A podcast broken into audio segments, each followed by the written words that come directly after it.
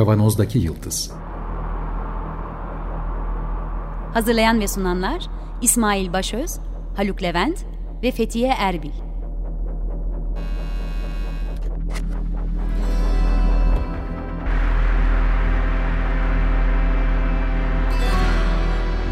Bugünün penceresinden geleceğin ayak izleri. Merhabalar Açık Radyo'dayız. 95.0 Kavanoz'daki Yıldız programında sizlerle beraberiz yeniden. Geleceğin ayak izlerini sürmeye devam ediyoruz. Biyoteknolojinin genetik kısmında yüzüyoruz bu aralar. Ee, bundan önceki iki programda biraz CRISPR teknolojisinden bahsetmiştik. Bu hafta da geçtiğimiz hafta verdiğimiz söz bu hafta etik üzerine konuşmaktı. Fakat sevgili program ortaklarımızdan Haluk, Haluk burada bu arada. Merhaba. Ben de İsmail. Fethiye'yi önümüzdeki sene artık daha çok almaya başlayacağız. Öyle gözüküyor. Program yoğunluğundan dolayı kendi talebiyle. Fakat geçen program ortaya bir söz attı Haluk. E, 6000 tane bu sefer doğru söyledim değil mi? 6000 evet. tane CRISPR patent başvurusu yapıldığını söyleyince ben de lan neler oluyor bu falan filan diye bir göz atayım dedim. Fena hakikaten ortalık. Bazıları başarıyla devam ediyor, bazıları geliştirme aşamasında. Bu arada bugün bir konuğumuz daha var. Bu konuğumuz bize sesli olarak katılamıyor. Umarım şey tahmin ediyorum ki sesli olarak da katılabilir ama şimdilik yazı ile cevap verebiliyor. Son Belki günlerin... sesli olarak katılmak için konuk ücreti almak ister. İster vallahi doğru söylüyorsun. Ama şimdi aynı anda her evde olabilen tam kuantum şey ne dedim. Aynı anda her evde olabilen bir konuk. Her evde, her yerde. Bu aralar çok ünlü oldu. Omnipresent diyorlar ona. Öyle mi? Omni. Sarkozy de öyle her yerde hazır ve nazır Cumhurbaşkanıydı. Ona da omnipresident diyorlardı. çok iyiymiş. Evet konuğumuz Chat GPT bizimle beraber. Gerçi ben onunla sohbeti gündüzden yaptım, kaydetti. Bu arada e, şunu belirtmeliyim. Barış Özcan gerçekten çok güzel anlatmış. Hani ona da atıf yapalım, hakkını verelim. Ee, oradan ChatGPT 3'ü dinleyebilirsiniz.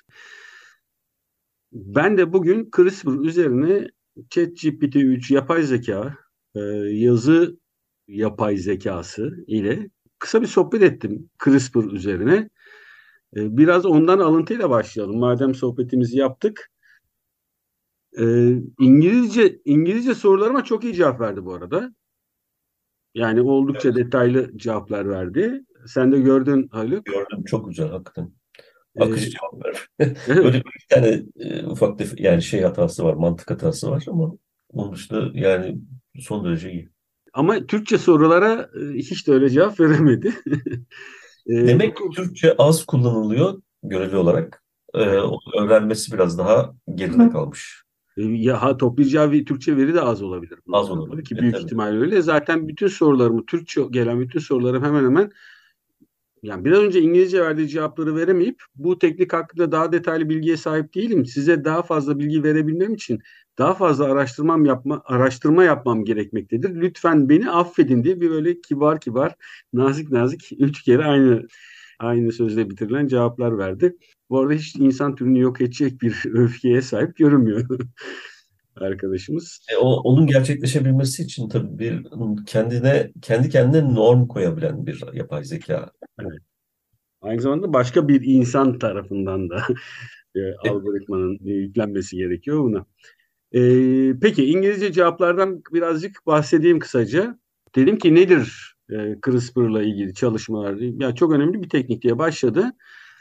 2015 yılında Kaliforniya Üniversitesi Berkeley ara, Berkeley'deki araştırmacılar potansiyel olarak ölümcül bir kalp rahatsızlığına neden olan bir mutasyonu düzeltmek için insan embriyolarının genlerini e, üzerinde CRISPR kullandılar e, diyor. Bu CRISPR'ın insan embriyolarının genlerini düzenlemek için ilk kez kullanılmasıydı. ChatGPT'nin yalancısıyım. çalışma teknolojinin erken evre, evre embriyolardaki genetik kusurları düzeltme potansiyelini gösterdi. Ne zamanmış? 2015. Sonra 2016'da e, bu arada tabii İngilizce soruların cevaplarını ben böyle Türkçe okuyorum. Başka bir yapay zeka Google Translate üzerinden hemen yapacağım. Yakında program onları yaptıracağız. Valla artık ödev vermek zorlaştı. Yani gerçekten bunu eğitim sürecinin içerisine dahil edecek bir yaklaşım geliştirmek lazım herhalde. Yani evet, evet, aynen. E, tıpkı şey gibi e, online eğitim geldiğinde de eğitim tasarımlarını e, üzerine de konuşmuştuk. Eğitim tasarımlarını değiştirmek gerektiğini konuşuyorduk. Burada da böyle bir şey gelişecek muhtemelen. Peşinden 2016'da diyor ChatGPT, Kop Kopenhag Üniversitesi'ndeki bilim adamları insanlara organ nakli için daha uygun hale getirmek amacıyla domuz hücrelerinin genlerinde düzenleme yapmak amacıyla CRISPR'ı kullandılar. Burada ben şimdi gireyim. Olası organ naklini yani hayvandan insana organ naklini olabileceği en yakın e, metabolizma domuzda. E, fakat yine de bağışıklık sisteminin e, reddetmesi nedeniyle gerçekleştirilemiyor. Çünkü burada da e, biraz sonra yine ben domuzlardan biraz bahsedeceğim. Bu çalışma mesela en çok e, ilgi çeken çalışmalardan biri. Domuzun içinde CRISPR teknolojisiyle bağışıklık sistemini insan bağışıklık sistemine uygun haline getiriyorlar. Ya da bir ayağı da e, domuzlarda var olan bazı virüslerin sürekli var olan bazı virüslerin mesela DNA'ların temizlenmesiyle e, ilgili çalışmalar yapılıyor ki domuzdan alınan organların insan vücuduna uyumunu kolaylaştırmak için çalışmalar yapılıyor. Bu bayağı yaygın bir çalışma. Yine biraz sonra anlatacağım başka bir çalışmanın örneğini de e, verdi. 2017'de San Francisco'daki Kaliforniya Üniversitesi'nde bir araştırma ekibi kas güçsüzlüğüne yani musküler distrofiye karşı çalışma başlamışlar. Bununla ilgili detayları biraz sonra ben anlatacağım. Peki dedim daha fazla var mı? Bu arada soru tonum değişmeye başladı benim. İlk başta Google'a yazar gibi, arama motoruna yazar gibi yazmıştım. Sonra nazikleşmeye başladım birdenbire. Karşımda çünkü böyle kibarlık yapan, e, işte özür de dileyebilen e, bir bir ne var? Bir bir şey var. Yani bir bir e, olgu artık her neyse. Doğal sorularım da değişmeye başladı benim. Dedim başka daha örnek verebilir misin? 2018'de Salk Enstitüsü'ndeki araştırmacılar yaşlanmanın hücrelerinin DNA'sı üzerindeki etkilerini incelemek amacıyla yine CRISPR'ı kullandılar e, diyor 2018'de Salk Enstitüsü'nde yaşa bağlı hastalıklar için yeni tedaviler geliştirmeye yardımcı olabileceğini söylüyor. 2019'da Arizona Üniversitesi'nden bir bilim insanları ekibi bitkilerin genlerini düzenlemek için onları kuraklığa ve diğer çevresel streslere karşı dayanıklı hale getirmek için yine CRISPR kullanılmışlar. Çöldeki e, bir bitkiden başka bir bitkiye DNA yerleştirerek kuraklığa karşı dayanıklılığını sağlamaya çalışmışlar ve verim artmış. 2020'de de Pensilvanya Üniversitesi'ndeki bir grup araştırmacı insan bağışıklık hücrelerinin kanserle savaşma yeteneklerini geliştirmek amacıyla genleri düzenlemek için CRISPR kullandılar diyor. Sonra ben son soru olarak dedim ki peki tehlikesi yok mu bunun dedim. Sence? Çok güzel cevap verdi. Bunu olabildiği kadar okumak istiyorum. Herhangi bir güçlü teknolojide olduğu gibi CRISPR kullanımı ile ilgili potansiyel riskler vardır. Bir endişe CRISPR'ın zararlı organizmalar oluşturmak veya organizmaların genlerini istenmeyen veya zararlı şekillerde değiştirmek için kullanılma potansiyelidir. Örneğin hastalığa neden olan bir mikrobun genlerini düzenlemek için CRISPR kullanılmışsa potansiyel olarak o mikrobun daha öldürücü veya ilaca dirençli bir türünü oluşturabilir. Ayrıca CRISPR'ın çevre veya insan sağlığı üzerinde istenmeyen etkileri olabilecek genetiği değiştirilmiş organizmalar oluşturmak için kullanılma potansiyeli de vardır diyor. Genel olarak CRISPR birçok fayda sağlama potansiyeline sahip olsa da kullanımıyla ilgili potansiyel riskleri ve etik kaygıları dikkate almak ve ele almak önemlidir diye bitiriyor. Regülasyon istiyor yani. ChatGPT o da regülasyon istiyor. OpenAI'ın, OpenAI firmasının geliştirdiği bir yazılım, bir bot. E, bu arada söyleyelim herkes rahatlıkla ChatGPT yazıp bilgisayarından benim bugün yaptığım gibi neredeyse Google arama motoruna ulaşma hızıyla ulaşabiliyor. Ulaşabiliyorsunuz. Deneyin şansınızı. Peki ben bugün birkaç tane örnek e, vermek istedim. Çok ilgi çekici örnekler e, bunlar. Bunlardan bir tanesi her açıdan her açıdan lafını örneğin sonunda anlatayım. Her açıdan ilgi çekici. 2017 Kasım ayında birçok Amerika'da İngiltere'de birçok gazetede de haber olan bir çalışma Çin'de gerçekleştiriliyor. Çin'de açıklanıyor daha doğrusu çalışmanın sonuçları. Domuzlar üzerinde CRISPR teknolojisi yardımıyla yapılan bir deneme deney sonucunda soğuğa dayanıklı domuzlar yetiştirilmiş. Ya ben açıkçası bu kadar bilmiyordum ama domuzları ışık altında, ışığın ısısı aslında altında yetiştirildiğinin fotoğraflarını görmüştüm. Biraz baktım gerçekten domuzlar ısı düzenleme becerisine sahip olmayan hayvanlarmış. Hmm. Özellikle soğukta verimi artırabilmek ve hayvanların hayatta kalmasını sağlayabilmek için ısıtılması gerekiyor e, domuz çiftliklerinin.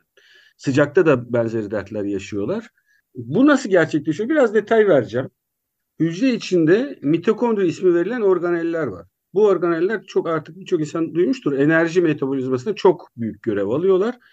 Bu mitokondrinin zarının iç kısmında ATP e, bizim enerji kaynağımızdır. Hani isimler çok önemli değil. Sentezini ayırarak ısı üretiminde görev yapan bir protein var. Bu proteine UCP1 ismi verilmiş. Domuzlarda bu proteini kodlayan genden yoksun, yoksun oldukları için bir işlev bozukluğu ortaya çıkıyor. UCP1 sentezlenemiyor. Bu gendeki problem yüzünden antik dönemde kaybedildiğine dair bir takım e, teoriler de var. Ve vücut ısı düzenlemesi yapmakta zorlanıyor. Şimdi bunun üzerine ne yapalım diye CRISPR tekniğiyle faredeki UCP1 proteinini kodlayan geni CRISPR-Cas9 teknolojisiyle omuzlara yerleştirmişler. Bunu nasıl yapmışlar? Embriyo halinde, e, embriyodayken bu e, yerleştirmeyi yapıyorlar. 2550'den fazla embriyo elde etmişler ve bunu 13 dişi domuza e, bu embriyoları yerleştirmişler. Bu 13 dişi domuzdan 12 erkek yavru olmuş ki 6 ay sonra e, bilimsel çalışmaların şeyinde budur. Belli bir periyottan sonra deney hayvanları asıl olarak e, yaşamları sonlandırılır. Bu bir çok yaygın bir etik yaklaşımdır. 12 ay sonra da e, yaşamı sonlandırıp otopsi yapılmış. Şimdi bu 12 tane erkek UCP1 geninin yerleştirildiği erkek domuzlar ısı koruma yeteneğinin yükseldiği fark edilmiş net olarak fotoğraflarını da gördüm. Termal kameralarla izliyorlar ve şeyleri karşılaştırıyorlar. Bu genin yerleştirildiği domuzlarla yerleştirilmediği domuzlar arasında. E, fiziksel aktivitelerinde bir değişiklik olmamış. Yağ oranında, domuzun yağ oranında ciddi olarak bir azalma, anlamlı bir azalma tespit edilmiş. Ve domuz yetiştiriciliği sırasında en önemli benim dikkatimi çeken e, olay şu ki ısıtma için kullanılan enerjiden çok yüksek miktarda tasarruf edildiği, edileceği, edilebileceği söyleniyor. Tabii 12 domuz sadece e, bu çalışmada var. E, bunun ilginç tarafı şey, lezzeti nasıl olacak acaba diye. Ama daha önemlisi bu GDO'lu bitkilerdeki tartışılan problemlerden bir tanesi vardı ya, orada zerk edilen e, yabancı hücre e, parçalanmıyor, işte bitkiden hayvana, hayvandan insana ya da bitkiden doğrudan doğruya insana Evet bu konu bu, bu konuda bu tür e, iddialar da var. Bu konuyu önümüzdeki programlarda e, e evet. İddiadan ziyade çok sayıda makale var yani. Bu, evet de e, bu konuda e, iyi bir konukla konuşmayı ben de planlıyorum açıkçası. Soralım, cevap alalım. Çünkü bu bahsettiğim çalışmanın domuzlardaki e, ısıya ısı düzenleme metabolizmasını artıran CRISPR teknolojisi çalışmasını Jennifer Doudna da yorumlamış. USA Today'in 27 Ekim 2017 tarihli haberinde Jennifer Doudna'nın e, ki CRISPR'ın öncülü, öncüllerinden olan Doudna'nın da görüşüne yer verilmiş. Tekrar söylüyorum sorumluluk almam yalansa eğer USA Today'in yalanıdır. Diyor ki CRISPR topluma değer katmalı diyor Jennifer Doudna. Az yağlı domuzlar yaratan bu çalışma söz konusu olduğunda diyor ki onlar az yağlıya takılmış durumda. Gazete haberleri, popüler haberler buraya takılmış. Ha bu arada baktım haberlerde hiç kimse enerji tasarrufu ile ilgili herhangi bir e, söz söylemiyor ilginç bir şekilde. Ya da en azından 2017'deki haberlerde. O zaman çok gündemlerinde değilmiş demek ki iklim değişikliği. Bu çalışma söz konusu olduğunda diyor e, bu değer sağlanabilir. Bu topluma değer katma e, noktasında önemli olabilir bu çalışma. CRISPR iklim değişikliğinin küresel olarak mahsulleri tehdit etmeye başladığı bir zamanda tarım maliyetlerini düşürerek belirli bir türün refahını artırmak için e, kullanılabilir diyor. FDA onayına bakıyorlar. Şu anda domuzların bu şekilde e, genetik düzenlemesinin yapılması ve sonradan da besin olarak tüketilebilmesi için. Şimdi bu çalışmaları ben bugün e, anlatıyorum. Herhangi bir olumlu olumsuz bakış açısıyla süslememeye çalışıyorum. Açıkçası yine dediğimiz gibi teknoloji nötrdür. Her zaman söylediğimiz gibi. Geçtiğimiz programlarda kısaca bahsettiğim mesela bir insanlar üzerinde yapılan bir çalışma var. E, kan hastalıklarındaki en çok CRISPR'ın deneme yapıldığı, e, üzerine çalışmalar yapıldığı alanlardan biri orak hücreli anemi ve beta talasemi ismi verilen e, iki ayrı kan hastalığı.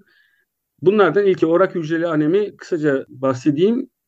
Mutant gen yüzünden hemoglobin içeren eritrositlerin biçimi bozuluyor. İşte orak hücreli hale geliyor. Biçim bozulduğu için de kan akışını e, damarları tıkayarak kan akışının bozulmasına yol açabiliyor ki kimi zaman da ataklar oluyor. Bu damarlardaki kan akışının bozulması yüzünden şiddetli ağrılar oluyor ve çok e, acı çekiyor hastalar. Diğeri beta talasemi. Burada da yeterince hemoglobin proteini üretilemiyor. Yine mutant genler yüzünden gerçekleşiyor. Kansızlık oluyor. Tabii ki yorgunluk ama daha önemlisi daha ileri durumlarda organ hasarlarına doğru gidiyor. Başta karaciğer, kalp ve kemik olmak üzere. Bu hastalarda sürekli kan nakline ihtiyaç duyuyor. İşte buradaki mutant gen üzerinde e, çalışmalar yapılıyor, sürdürülüyor. Kan kök hücreleri hastanın kendi kanından alınıyor. Genomları düzenliyorlar tekrar. Düzenlenmiş ya, ya da tedavi edilmiş e, milyonlarca kök hücre yine serum yoluyla damardan vücuda geri veriliyor. Artık bunlar o e, bozuk genden temizlenmiş hücreler. O kişinin kan hücreleriydi zaten, kök hücreleriydi. E, beklenen şey e, kemik iliğine gidip yerleşmesi ve sağlıklı kan hücreleri üretecek şekilde e, bir hücre popülasyonu oluşturması bekleniyor. İlk olarak insandaki ilk çalışma 2019'unda Almanya'da talasemili bir hastaya yapılıyor, gerçekleştiriyor. Sonrasında bugüne kadar en az 14 hastaya daha gerçekleştirilmiş.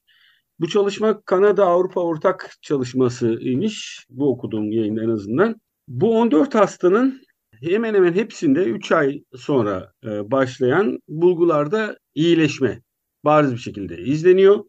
E, ağrı krizlerinde ciddi anlamlı azalmalar e, bu orak hücreli anemide ya da beta talasemide kan nakli ihtiyacının hemen hemen hiç kalmadığı zaman içerisinde 3 ay 6 aylık takiplerle. Bunlardan 6 tanesi bir yıldır izleniyor ve kemik iliği incelemeleri yapılmış.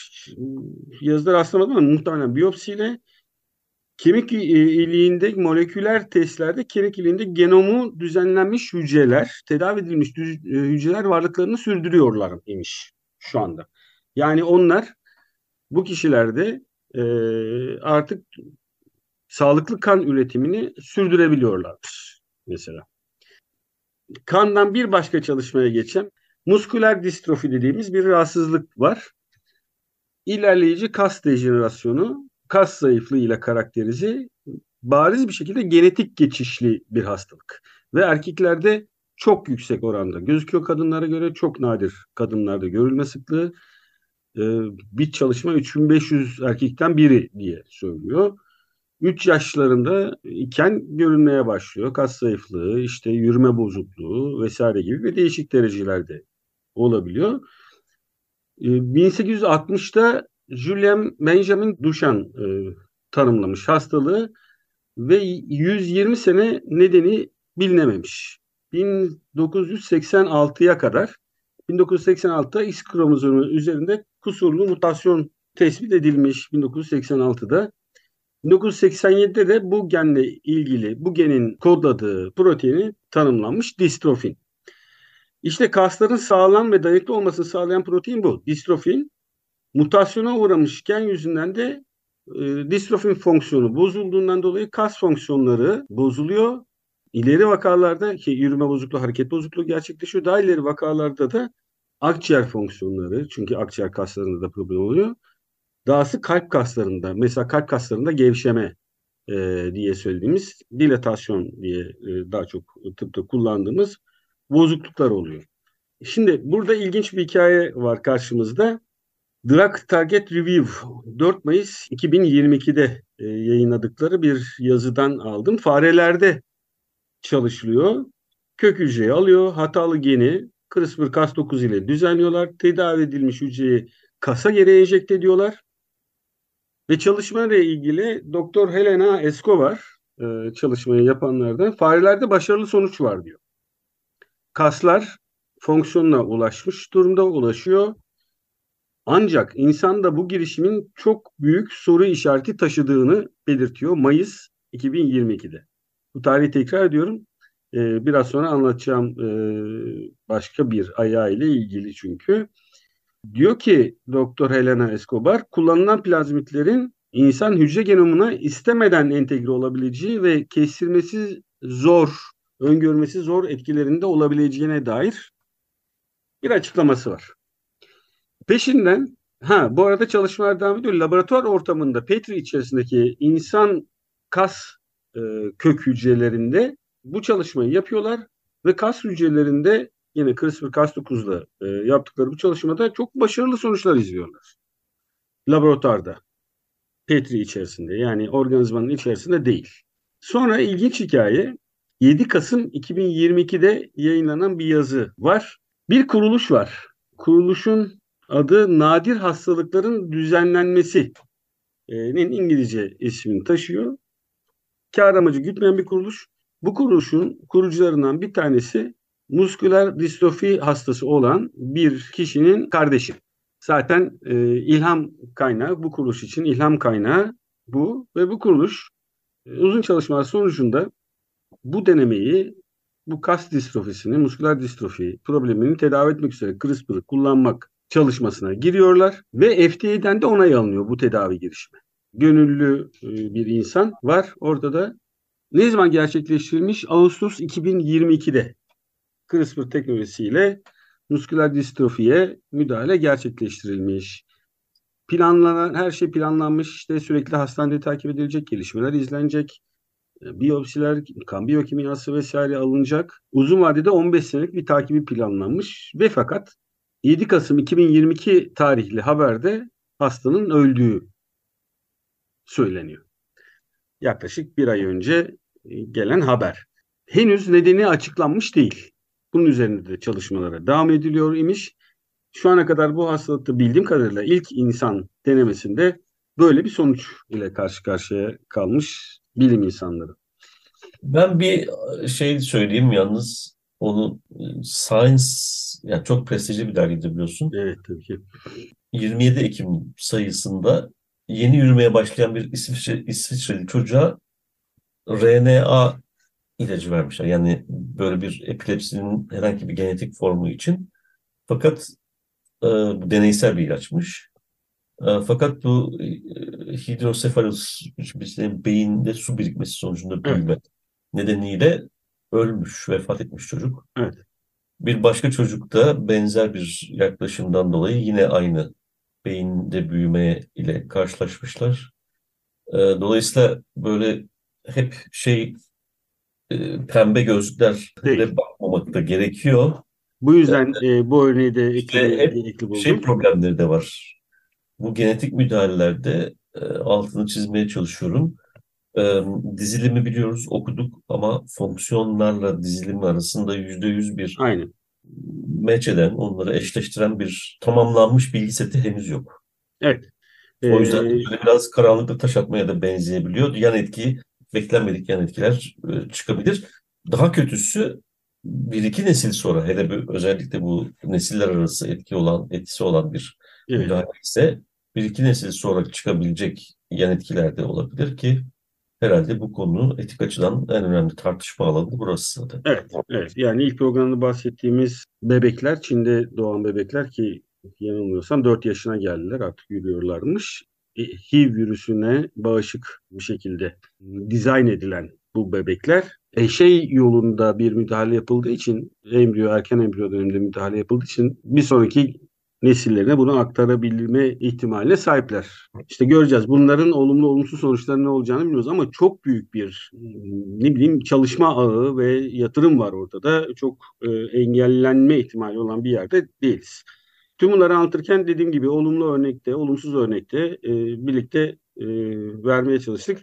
Bitkilerden de bahsedecektim ama çok vaktimiz kalmadı. Çok kısaca biraz önce söylediğimiz gibi bitkilerde de yine iki türlü yapılabiliyor. Bir dışarıdan başka bir canlıdan e, gen alıp bitkiye verebilmek. Bir de yine hiç e, biraz önce bahsettiğim kan hastalıklarındaki örnekteki gibi dışarıdan bir şey almadan bitkilerin kendi içindeki gen mekanizması üzerinde kesme ya da düzeltme yapılarak hastalıklara karşı dayanıklılığı ya da bitkilerin virüslere karşı dayanıklılığı e, üzerinde de çalışmalar yapılıyor çokça. Oldukça da örnek okudum. E, bunlar da mesela daha dayanıklı bitkilerin oluşması için şimdi genetiği değiştirilmiş değil, genetiği düzenlenmiş, düzeltilmiş e, belki diye bir isim kullanmak gerekecek orada da. Bunlar da terminolojimizi de e, kavramsal bakışlarımızı da yeniden gözden geçirmemize yol açacaktır zaman içerisinde. Evet benim bugün söyleyeceğim örnekler bu kadar. Süremiz de bu kadar. Hemen ilk baştaki konuğumuza ChatGPT'ye teşekkür edelim. ha bu arada şeyi söylemeyi unutuyorum 3 programda unutuyoruz. CRISPR teknolojisi konusunda Türkçedeki en güzel yayınlardan biri. Çok kıymetlimiz, çok sevdiğimiz Evrim Ağacı, Evrim Ağacı sitesinde e, değişik boyutlarıyla var. Biz de çok yararlandık, yararlanmaya devam ediyoruz. Ellerine sağlık onların da.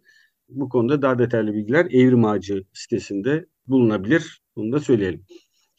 Evet, önümüzdeki hafta, geçen hafta söylediğimiz plana geri dönmek ve etik tartışmaları masaya yatırmak e, istiyoruz. Bir aksilik olmaz ise. Peki bu haftalık programımız bu kadar. Bu programın size ulaşmasını sağlayan bütün Açık Radyo çalışanı arkadaşlarımıza çok teşekkür ediyoruz. Program destekçimize çok teşekkür ediyoruz. Önümüzdeki hafta tekrar görüşmek üzere. Hoşçakalın. Hoşçakalın.